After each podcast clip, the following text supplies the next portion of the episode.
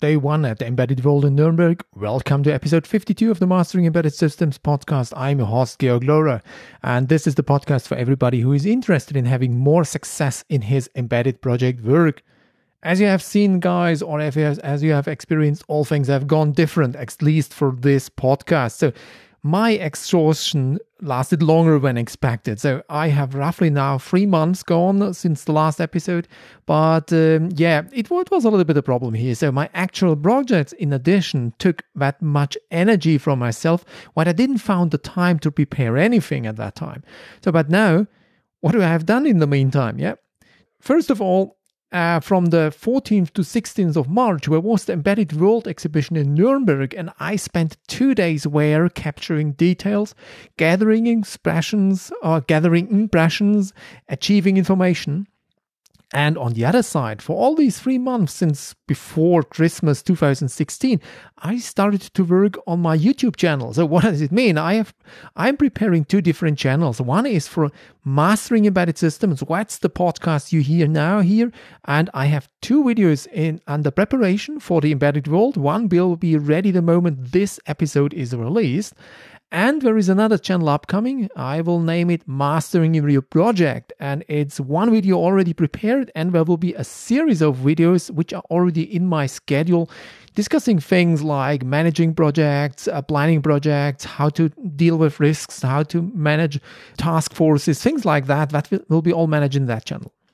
During these three months, I have learned a lot about photography and making videos. So it was a long, long learning curve. And I was, first of all, I was looking for cutting software, how to handle the camera. I'm actually using a Canon 70D camera and also a Panasonic Lumix, one of the small ones, and the microphones and all these other kind of stuff you need to provide these details and i try to get into the right spots where and also the discussion about how to how to capture how to record re, uh, audio during during videography. That's really a challenge.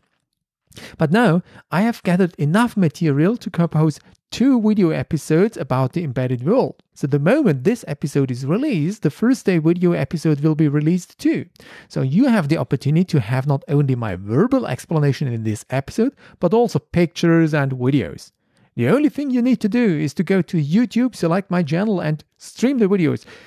Of course, the link is available in the show notes at embeddedsuccess.com slash episode 52. But now, let's jump right into it. Stay tuned and be inspired. As you guys know, the Embedded World is one of the biggest, or at least most likely the biggest exhibition belonging embedded systems in the world. So I first concentrated on these two days, once again on the more smaller players, companies who are not located in the main floors of the exhibition halls. If you walk around with open eyes, you very often find smaller companies with great offers, nice ideas, or also surprising solutions. But what was the main topic at this Embedded World? Once again, it's I IoT, in, uh, Internet of Things. It's still the most hot topic. And but what now has changed from last year? So last year it was mainly on the technical aspect. So giving details about sensors and their uh, connectivity, about analysis and handling of data, about storing the data in the cloud, for example. But this year, it has slightly changed, or even mainly changed the aspect. So we are no longer discussing about this technical okay we still discuss about the technical details but we are also discussing now about or the focus is more on how to connect each of these layers with each other so how does iot looks like as a solution for problems not only as something the not new hot stuff which is sufficient or satisfying itself but what is the solution how does it can um, produce a solution for whom. And of course, as I have already highlighted last year, which will come up, the security of IoT. That's a, ma- a major part. And here I definitely want to jump in about a major topic because I have had at the booth of Qualcomm, there was Rambus, a company where I have had uh, with the chief engineer, Matthew Orson, I have had a quite amazing talk about hardware security in the Qualcomm chips. I have started with the question um, Matthew, let's imagine I do have such a marvelous home automation in place, so everything works like a charm. But now, 50 meters away, some hacker sits comfortably in his car and starts to hack my sensors. So, not the Wi Fi, not the WLAN, not the Ethernet connection, not the, the DSL connection, but simply my sensors. Finally, the hacker will overtake or might overtake my whole house, get access to my NAS documents, not via the internet, but directly via these some, some dumb sensors I have used in my environment. What about that? How do you handle it in at, at Rambus? What are your ideas? And then Matthew explained to me that the Rambus technology enable, enables seamless security focused features, which, which includes mutual authentication and encrypted communication. These unique security features protect IoT devices from being used by hackers yeah, in malicious botnets or prevent the IoT cloud service from being attacked by cloned devices. So, what we do is actually in the Qualcomm chips, there is an extra hardware part integrated that are factory keys which are installed, of course, in the factories. So, we are impl- applied in a high security environment. And you know, this kind of high security environments, if you are running your own private key infrastructure, you, you, you need to have a system with no connection to the outside, with a separate power support, no net, network connectivity, no internet, no wired network, a completely separate and secured room.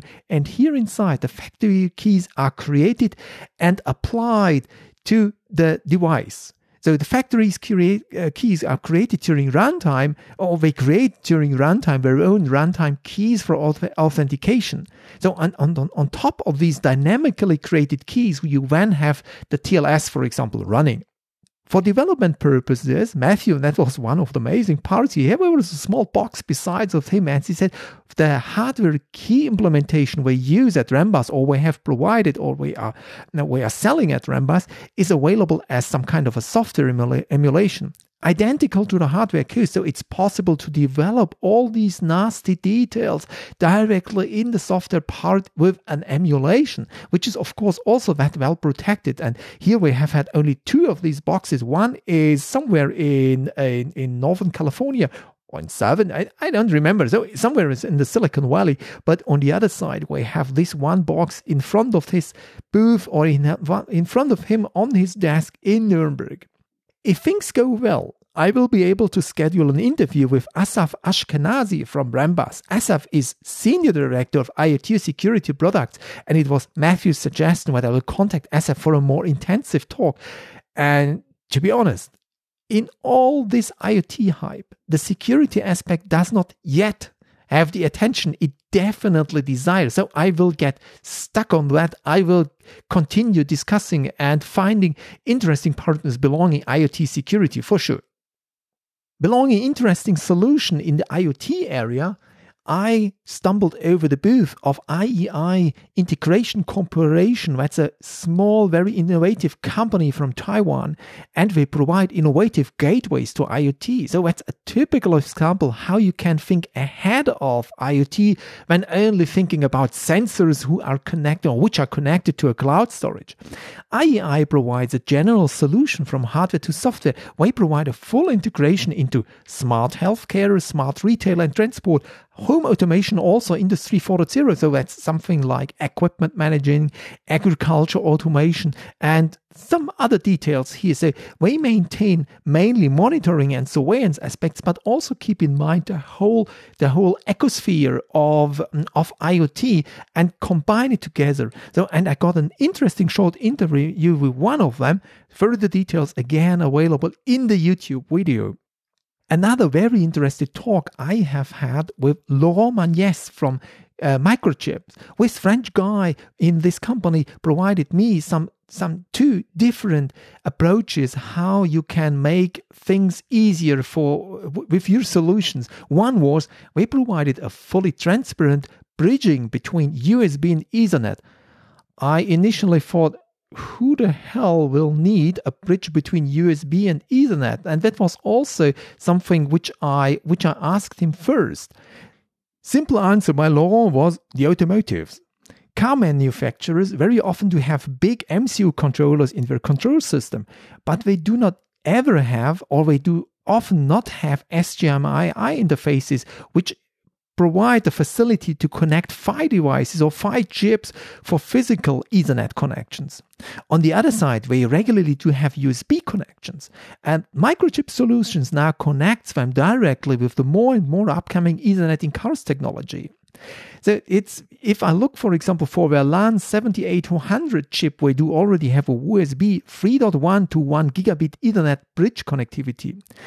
Microchips themselves write the USB to Ethernet connection takes advantage of the ubiquity and speed of USB, replacing older means of transferring information. USB based networking technology offers a cost effective and smart design alternative to traditional PCI PCI Express networking solutions due to the high flexibility of routing and placement of Ethernet and USB connectivity ports. Microchips, Microchip integrates high speed USB 2.0, so it there is also 3.1 already available and high performance 10 101 gigabit Ethernet in its line of standalone USB to Ethernet controllers and USB to Ethernet hub controllers. That was a quote directly from Microchip. Another thing which Laurent presented to me was their Ethernet switch with integrated fault tolerance. In their exposure model, we were running four in a ring connected Ethernet switches. So we have simply four cameras which send packets via four different switches, and the switches are connected in a ring.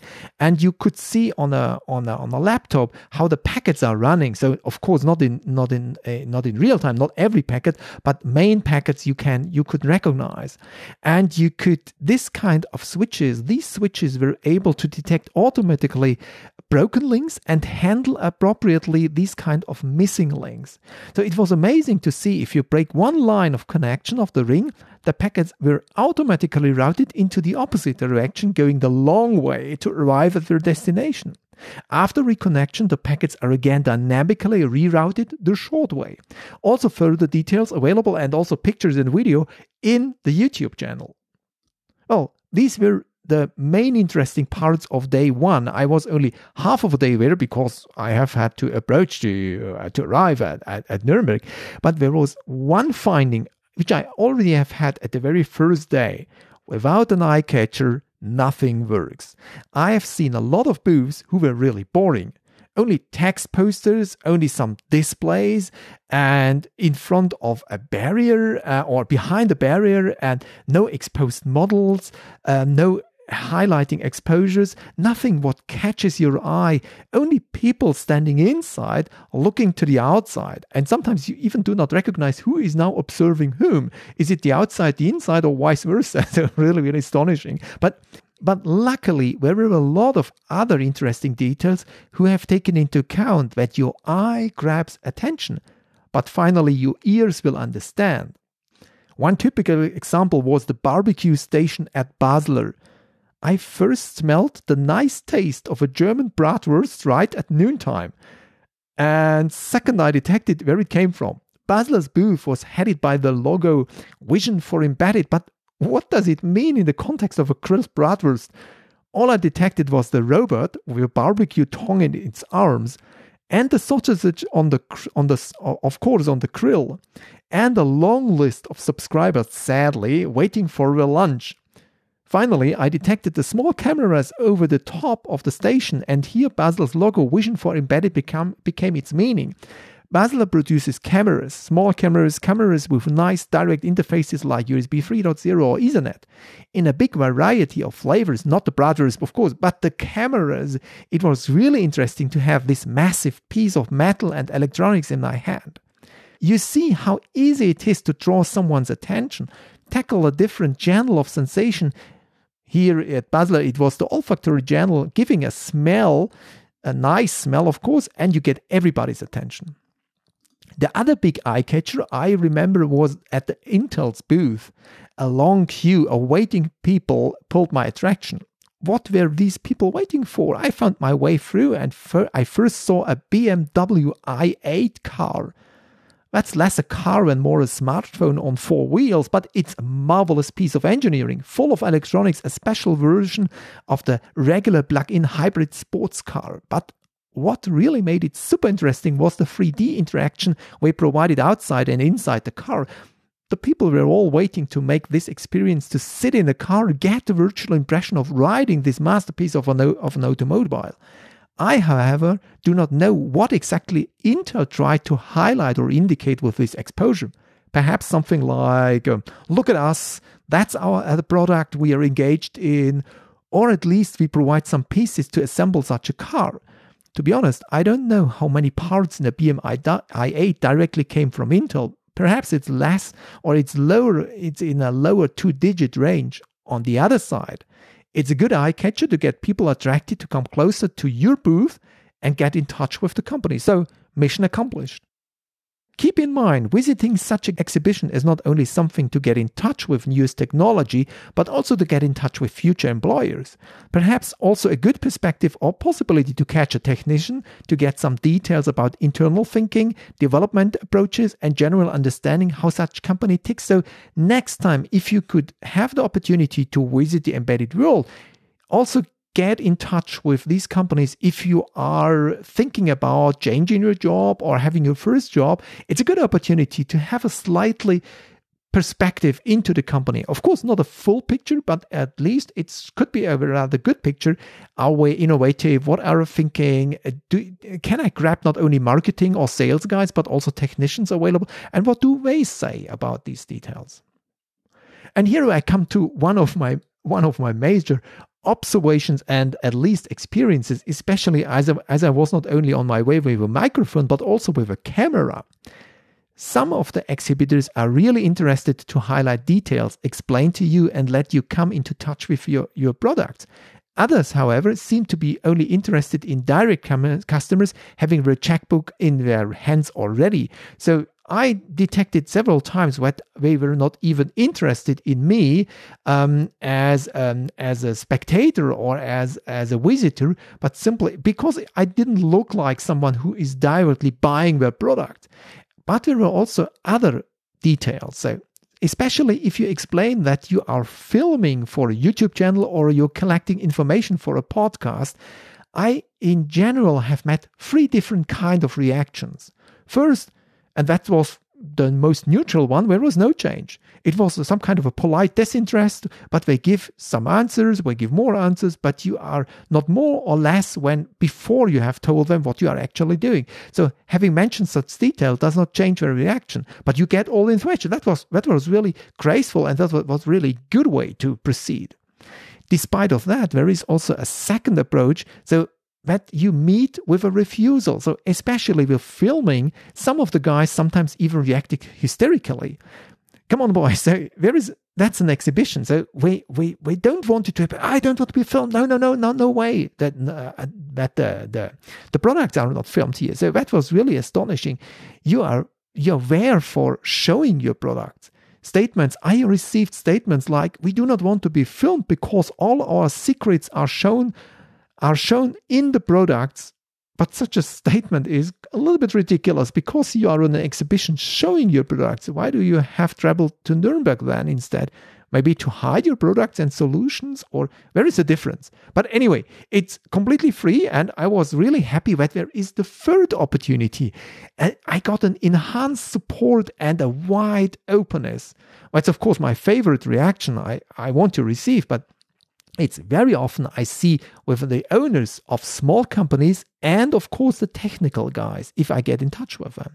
So, first, with the small companies or the owners of small companies and also smaller booths do not regularly not have that big marketing budgets and we will be happy for extra attention for which we do not have to pay in separate and the second, so if you get in touch with the technical guys, I regularly convince them when I started to raise some questions, showing them that I'm not some kind of a dumb journal journalist, but an engineer like them. So the moment we get warmed up, the good talk starts. And also these details you can see in the in the YouTube video. I have uh, captured several small pieces of the of the interviews directly into the video. These were my major impressions from my first day at the embedded world. Of course, there were, there were a lot more of details, a lot more of aspects. However, I cannot give you the full big picture. For that purpose, you would have to travel by yourself. Sorry for that. Uh, but I would be very happy if you could pick some of the most interesting details for you. I will highlight some links in the show notes too. My major aspect, however, is the YouTube video, which will be released the same time with this episode. It's only a rather short video of a little bit more than 10 minutes, but it was a hell of learning for me. If you imagine every minute in the video is worth 1.5 hours or one and a half hours of my time, I very much hope this ratio becomes better within a short time. So otherwise I cannot fulfill it again. So but I would be happy to receive your feedback, not only for this episode, but let me get your impressions for this episode and the video. You will find the link in the show notes too. Give it a try, and if you do enjoy it, give me a thumbs up there. This was the 52nd episode of the Mastering Embedded Systems podcast. You'll find the show notes at usual at embeddedsuccess.com slash episode 52. I'm Georg Lohrer. Thank you for listening.